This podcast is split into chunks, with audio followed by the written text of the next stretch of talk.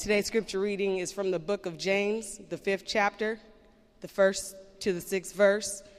Now listen, you rich people, weep and wail because of the misery that is coming on you. Your wealth has rotted, and moths have eaten your clothes. Your gold and silver are corroded. Their corrosion will testify against you and eat your flesh like fire. You have hoarded wealth in the last days. Look, the wages you failed to pay the workers who mowed your fields are crying out against you. The cries of the harvesters have reached the ears of the Lord Almighty. You have lived on earth in luxury and self indulgence. You have fattened yourselves in the day of slaughter. You have condemned and murdered the innocent one who was not opposing you. This is the word of the Lord.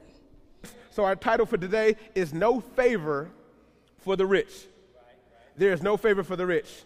James uh, 5 1 through 6 says, Now listen, you rich people, weep and wail because of the misery that is coming upon you. Your wealth has rotted, and moths have eaten your clothes. Your gold and silver are corroded. Their corrosion will testify against you and eat your flesh like fire. You have hoarded wealth in the last days. Look, the wages you failed to pay the workmen who mowed your fields are crying out against you. The cries of the harvesters have reached the ears of the Lord Almighty. You have lived on earth in luxury and in self indulgence. You have fattened yourselves in the day of slaughter. You have condemned and murdered innocent men who were not even opposing you. William MacDonald quotes, he says, in one of the most searching and piercing sections of his letter, James now launches into denunciation of the sins of the rich. The words fall like hammer blows, blunt and unsparing. In fact, the denunciation is so strong that these verses are seldom preached on. Verse 1. Before we get started, let me tell you this being rich is not a sin. Being rich is not a sin. I hear all the people, money is the root of all evil. No, no, no, no, no, no. The Bible says that the love of money is the root of all evil. Second Timothy, uh, 1 Timothy 6.10. Right? So just that one word, money is the root of no, no, no, no, no. That means I have to sell everything that I have. I can't touch it. It's evil. No. The love for money is the root of all evil. So we have to be careful when people are talking. That's how you have people who uh, took advantage of the Christian faith, right? Get, the Bible says that, that, that, it's evil to have money, so give me everything that you have. But the people weren't even paying attention. It's like, well, why are you rich? You have everything. You want me to give everything to you, right? Because this pleases the Lord. Read your word. Amen.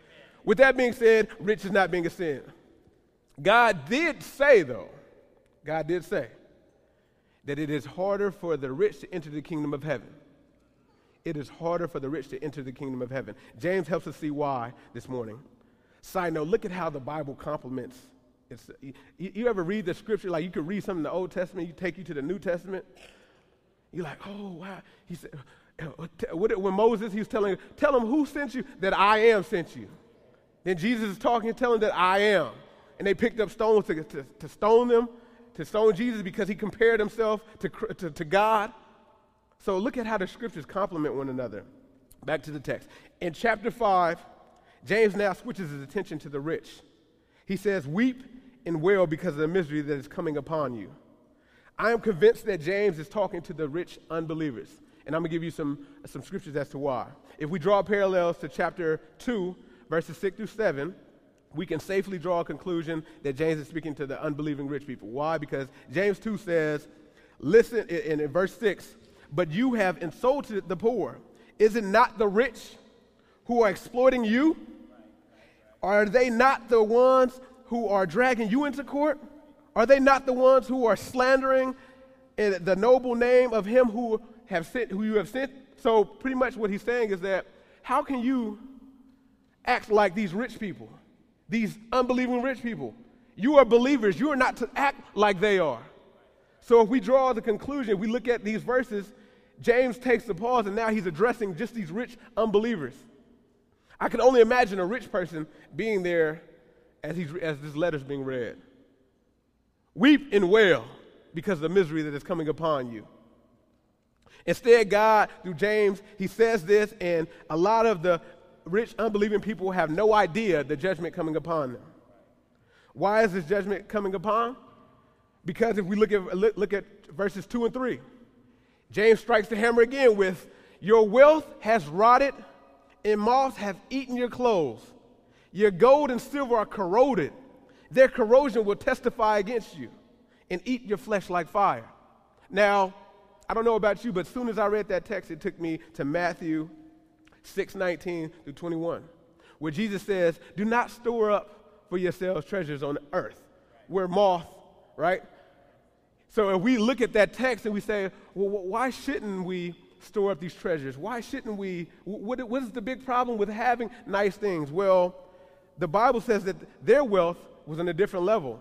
Your wealth has rotted, and moths have eaten your clothes. Your gold and silver are corroded. Their corrosion will testify against you. Jesus said, Do not store up tr- for yourselves treasures on earth where moth and rust destroy, where thieves break in and steal.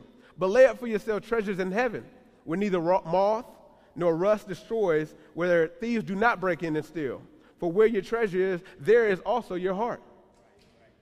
So if we look at this in conjunction with the text, we say, well, Jesus said, and now James is telling them that they had all this wealth and now it's corroded and now they're, they're, they're, uh, it's eating at their flesh because they have so much. All these earthly things will pass away. Again, the sin is not being rich. That's, that's not the sin. These rich people had hoarded riches to the point to where they were spoiled.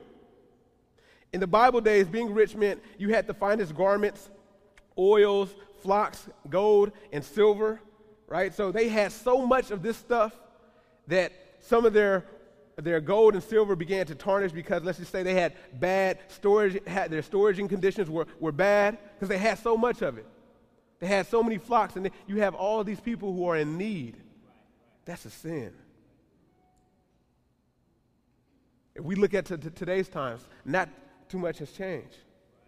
They were hoarding their possessions. Instead of putting their money uh, to work, feeding the hungry, clothing those who were naked, building shelter for the homeless, they would rather have an excess of. I'd rather just hold on to this. I see you starving. I see you struggling. But I'd rather hold on to this just because to say, I, I have it. I have the most. Right? That quote uh, uh, that they say, whoever has the most toys at the end wins? No. Right? If we go with the world's teaching, we end up all alone, empty. I think we t- tend to forget that to whom much is given, much is required. This message was not just meant for them, but a warning shot to us.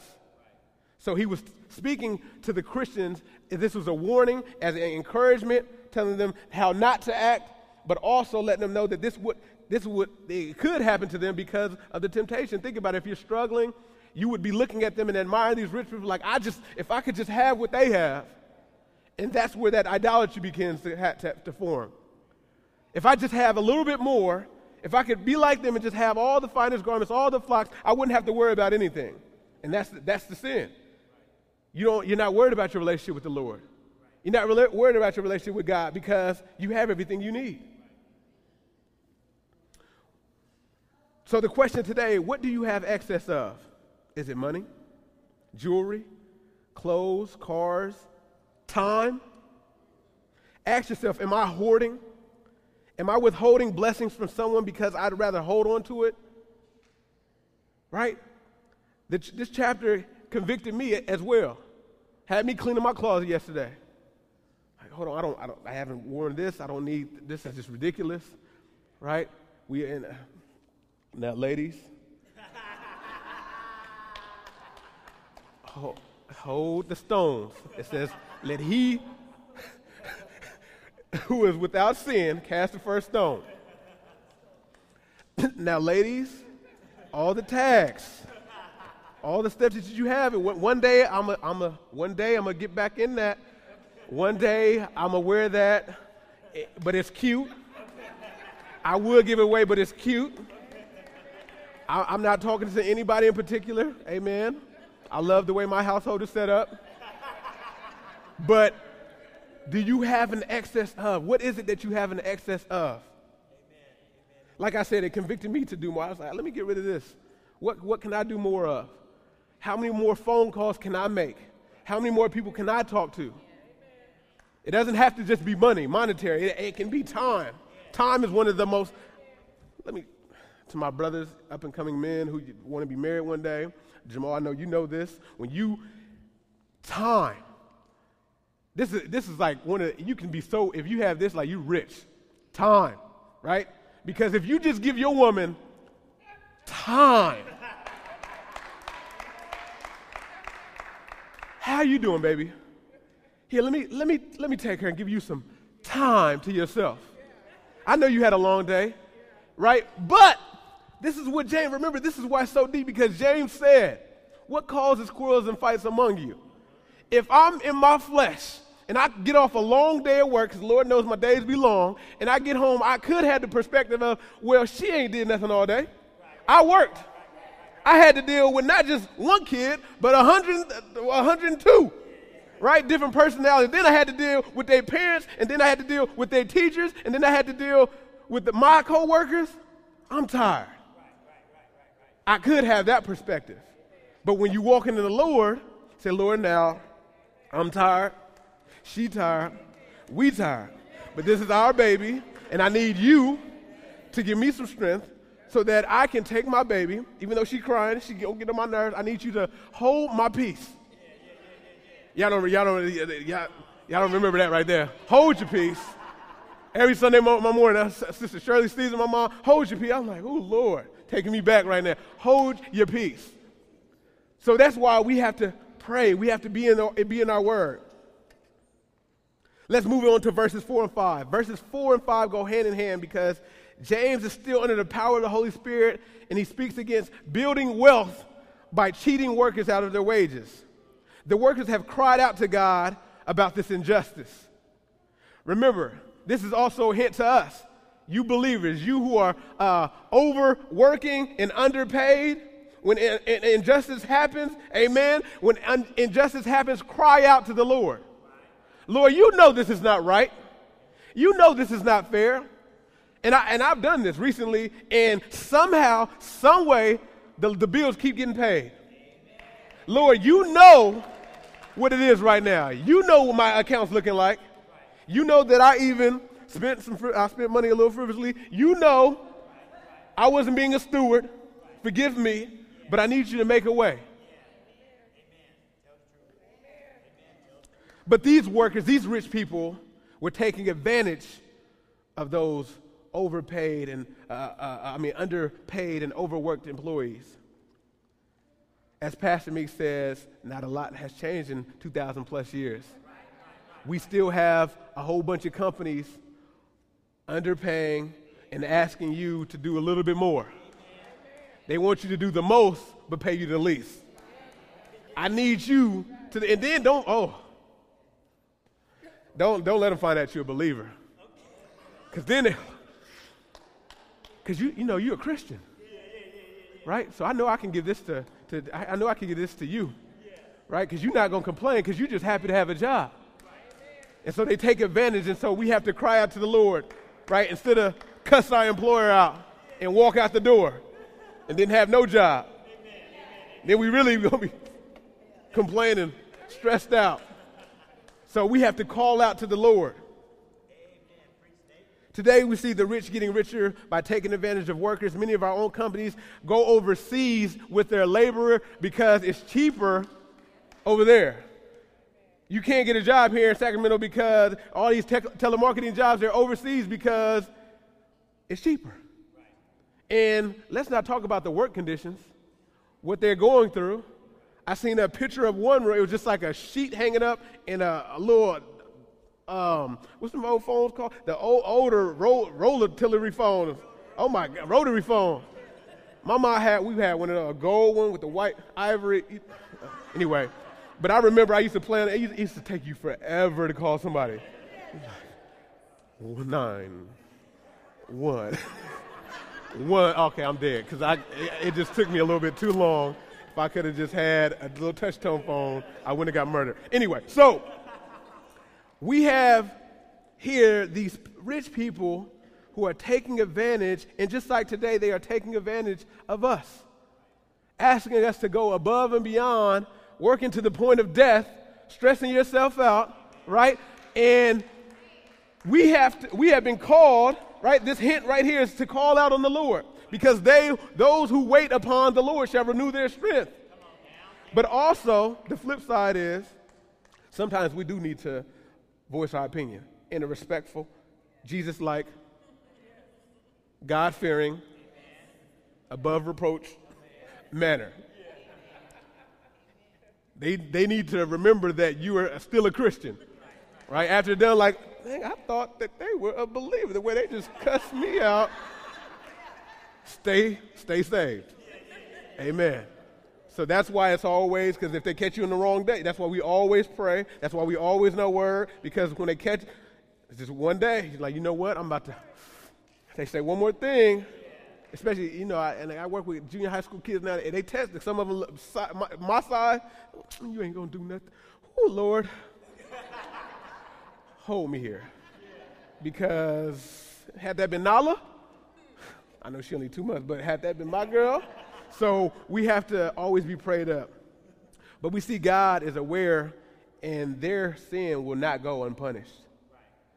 So we have to pray and be patient. When these unbelievers stood and when they stand before Judgment Day, their actions are going to testify against them. That's what, what James is talking about. Their wealth is corroded, right? It's going to testify against them. It's going to eat their flesh like fire because on Judgment Day, God's going to say to them, These rich people, you had everything. I, I gave you everything. Because even those who do, do have, it still comes from God, even though they're ignorant to the fact of.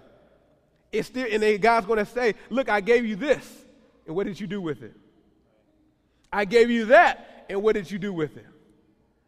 Right? There's a parable about uh, the, the servant who had the, who had the, had the talents. Instead of making his master some more money, he took what he gave him and, and buried it. And then when he came back, he said, Look, master, look, I got exactly what you gave me. And the master's like, Stupid. I just, I, you, I gave that to you so you could get, make me more. So as believers, we understand that the money that he gives us, the blessings that he gives us, is to build up the kingdom.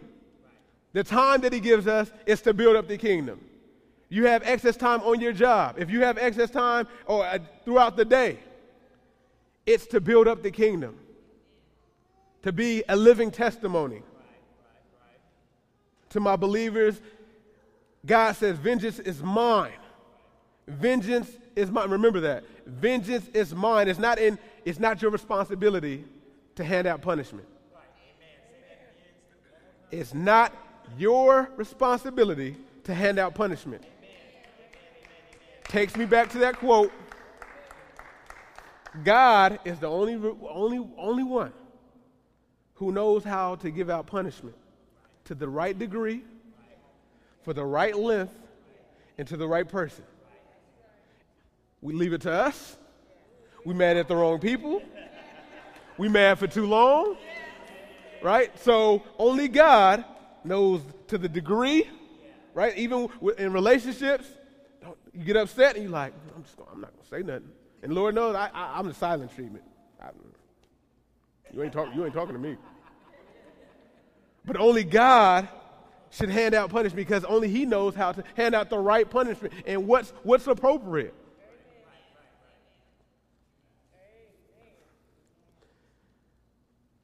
Who does this remind you of? This description. We have James, these rich people who have all this, this excess, all these excess goods, and they're not sharing.